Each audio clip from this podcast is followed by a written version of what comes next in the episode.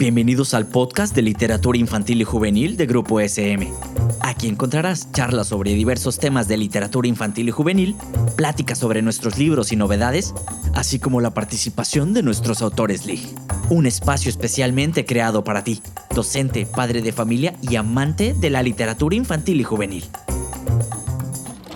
Hola, bienvenidos a un episodio más de nuestro podcast de literatura infantil y juvenil de Grupo SM México. Yo soy Abril G. Carrera y en este espacio nos dedicamos a explorar algunos temas relevantes dentro de la literatura infantil y juvenil. En esta ocasión conversaremos sobre un libro que nos lleva a reflexionar algo de suma importancia que año con año se vuelve todavía más urgente Estoy hablando de el cambio climático y el posible futuro que nos espera si no ponemos manos a la obra de inmediato para relacionarnos de forma más saludable con la naturaleza. En la novela Ozono se explora un futuro distópico donde ya se han presentado las consecuencias ambientales que hoy tememos y las personas para poder sobrevivir deben habitar distintas, distintos lugares como Enotla o Nueva Carcán, que son ciudades techadas donde tienen leyes y algunas herramientas para gestionar este desastre ambiental. Y justo para contarnos más de esta historia y este futuro que puede lucir un poco aterrador, nos acompaña Leticia Toló, que de niña se apasionó por las criaturas marinas. Le interesaban casi todos los animales, como Minú, su gato atigrado, y los insectos del jardín de su tía abuela. Un día le pidieron de tarea que escribiera un poema, a la maestra le gustó tanto que lo leyó en voz alta. Era la historia de una especie de alebrije con plumas y pelos que llegaba a ser el mejor amigo de un niño. Aprendió a tocar el piano. Compuso la música para su libro favorito, La máquina para viajar en el tiempo de H.G. Wells, y aunque la partitura quedó en el olvido, le pareció que pianos y libros permitían viajar a otras épocas. Tiene otros dos libros publicados, El Mundo Después, que obtuvo el Premio Gran Angular 2019, y Gilo, El náufrago, segundo lugar del premio de cuento infantil y juvenil por Rúa. Hola Leticia, muchas gracias por acompañarnos hoy. ¿Cómo estás? Hola, estoy muy bien, muchas gracias por la invitación. Espero que estés bien también tú. Estoy lista.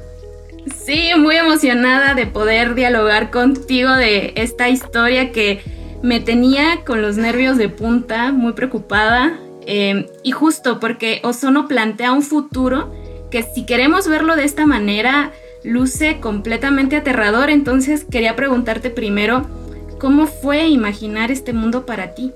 Pues en realidad, primero imaginé un cuento.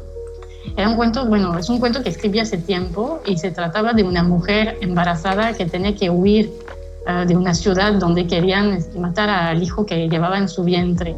Entonces este, era una historia bastante abrumadora, no se escapaba y llegaba al, espacio exterior porque era una ciudad también encerrada.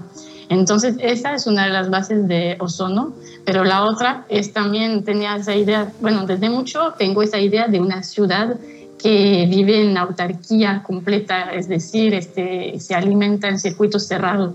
Entonces tenía esa idea de, bueno, de una ciudad un poco como la Ciudad de México, una ciudad muy grande, donde las personas dependen eh, solamente de lo que ellas mismas reciclen, es decir, lo que, la basura que generen, todo lo que es desecho alimenticio, todo lo que es este, materia orgánica, finalmente no se tira, sino que se vuelve a meter al circuito y otra vez para otro uso, y otro uso, y otro uso, etcétera. Entonces esas son las dos fuentes de ozono, son bastante distópicas las dos y las, las, eh, las fusioné para, para escribir este libro. Y es que para quienes nos están escuchando no les hemos revelado en realidad casi nada de la trama, pero Ozono comienza justo con la historia de una mujer embarazada que debe interrumpir su embarazo debido a las leyes que imperan en Enotla por este futuro distópico donde ya no es tan sencillo pues traer hijos al mundo por todo lo que eso implica. Y entonces esta mujer va junto con su hija Nae escapando de esta ley tan cruel, ¿no? Que nos puede parecer muy cruel, pero que según las reglas de Enotla pues es algo necesario.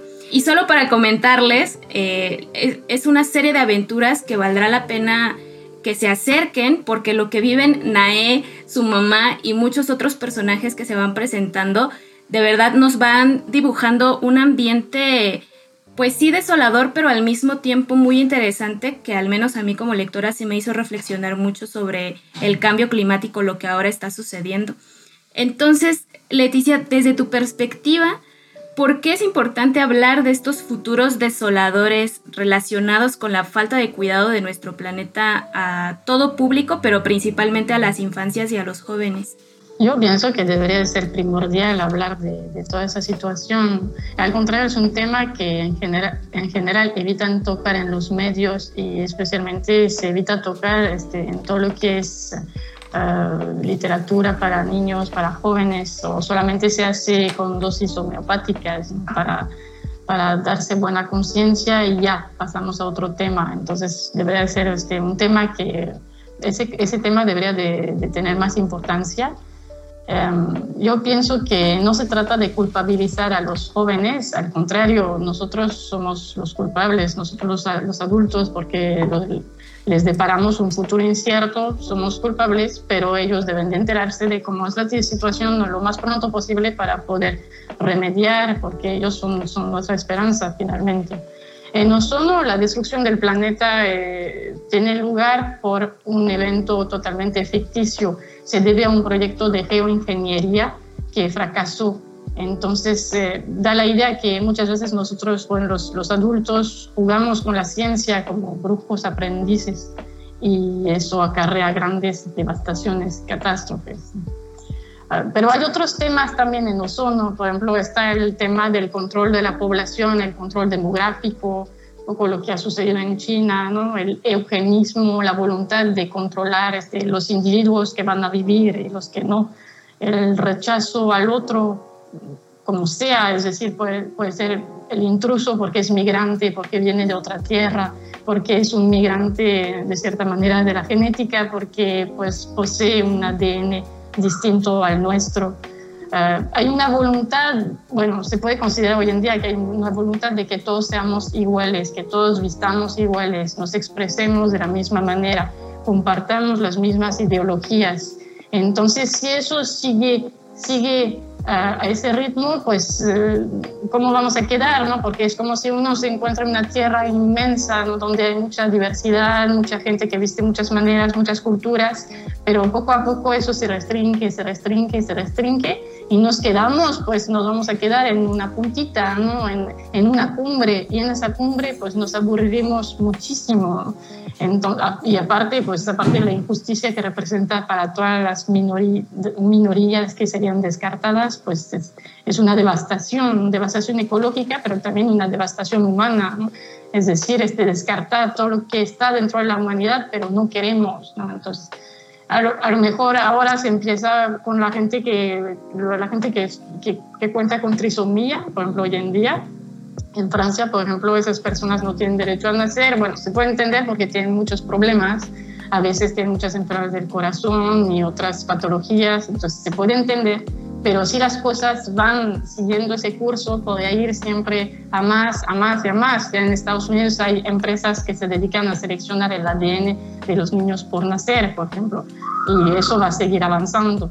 Entonces es un poco también una manera de alertar sobre esos temas, ¿no? es sobre lo que está pasando hoy en día. Yo creo que eso fue lo que más me estremeció de leer Ozono, que podía eh, palpar, ¿no? Algunas situaciones que ya se están presentando.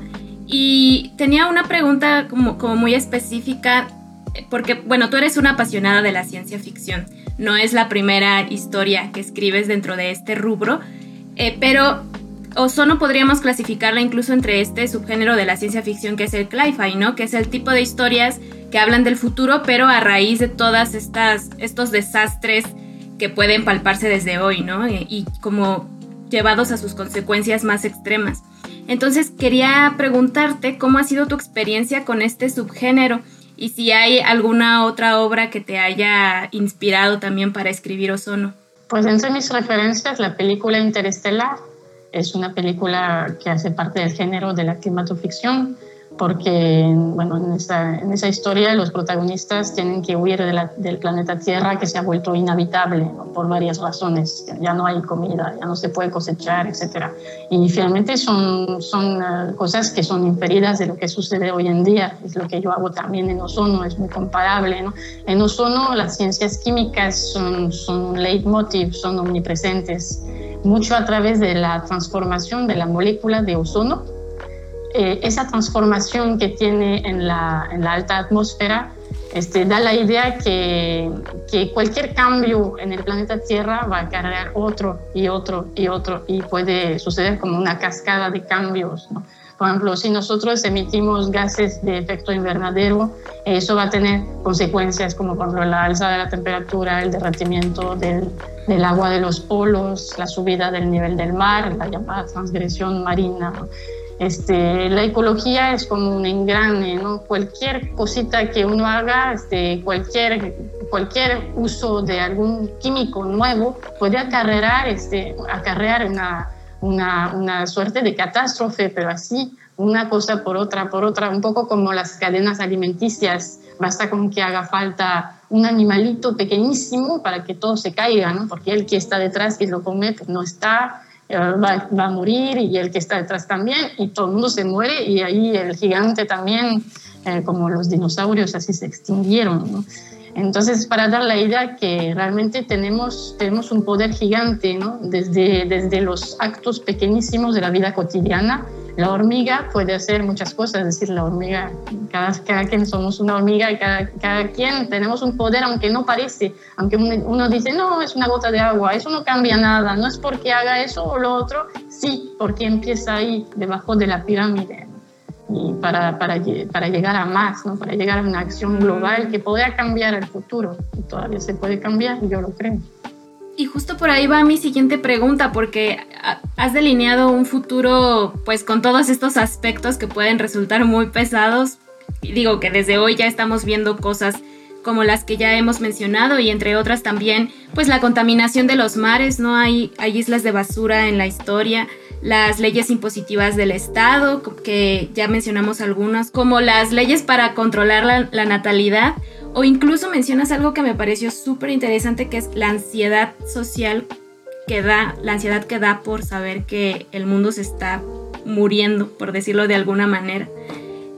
En, este sentido, ¿qué valor cobra la esperanza eh, en estas historias bueno, la, esperanza en ozono es muy, muy presente al final, ¿no? Al final es esperanzador, es como un, renuevo, una renovación, ¿no? Es una niña que pasa por un periplo que la lleva a viajar a través, de, a través del país, eh, bueno, en mal estado, pero viaja de una ciudad a otra y después llega a otra parte.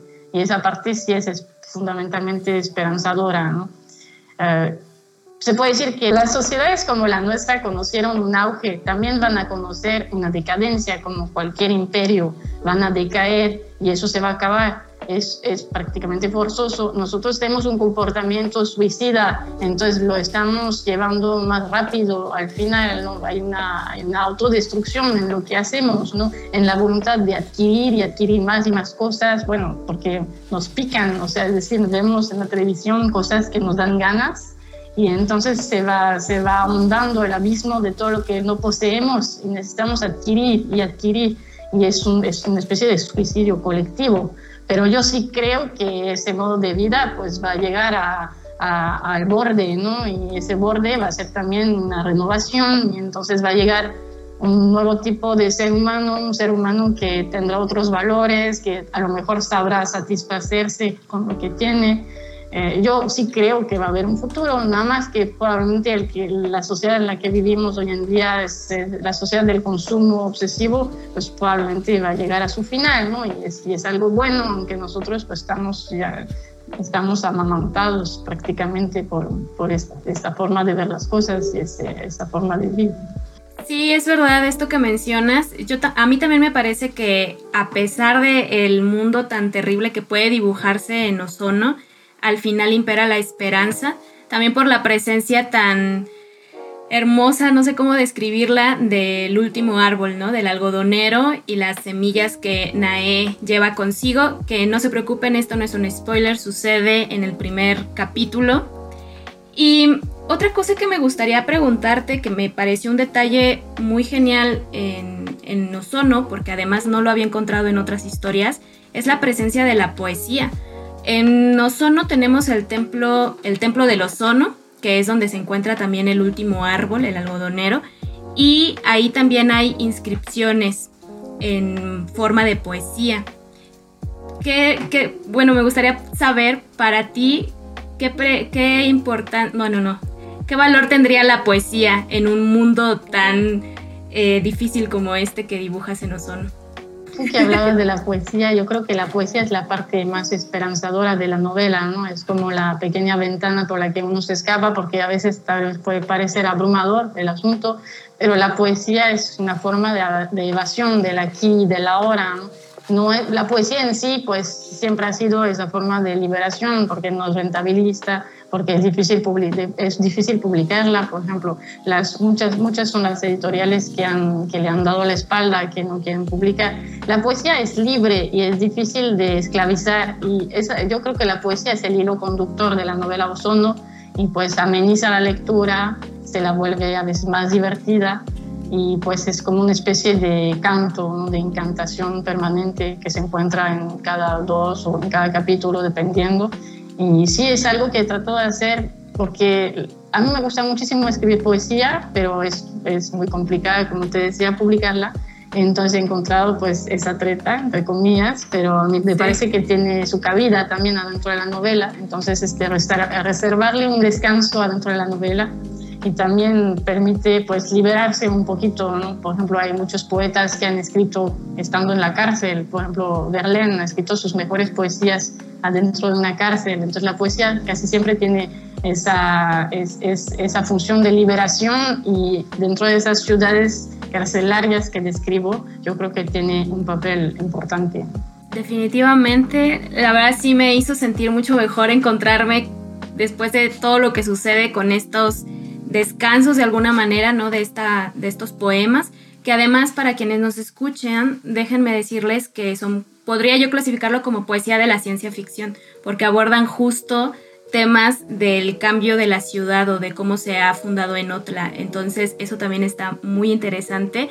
Y otra cosa también muy interesante, es que todo en Ozono es interesante de verdad. Hay unos personajes muy curiosos, bueno no, hay unos personajes de suma importancia que son la gente de afuera. Quisiera que nos contaras un poquito más de la gente de afuera de, de Enotla, que en algún momento Nae también se encuentra con todos ellos. Como en Enotla ha habido un fenómeno de gentrificación, se ha ido echando la población que era originaria de, de, la ciudad y pues la, la, que no contaba con recursos suficientes la han ido echando del otro lado de, las fortificaciones, ah, dejándola a su suerte. Entonces esas personas pues se las arreglan como pueden, son pepenadores, cualquier parecido con la realidad no es una casualidad, entonces eh, son pepenadores que viven de, lo que encuentran, que reciclan, fabrican su ropa con, con ello y también se las arreglan comiendo una especie de musgo extraño que crece sobre esa basura. Bueno, esa basura realmente ya no es basura, sino que la basura se rehabilita, porque si uno echa este, basura, pues la, la, basura se transforma, no se vuelve, ahí se ha vuelto un paisaje muy peculiar que, se, que yo llamo el sub y baja, que son olas que, donde, donde recorren esas personas este, para buscar más basura, donde, donde uh, cavan hoyos, etcétera, para encontrar la basura, para encontrar lo que pueden usar.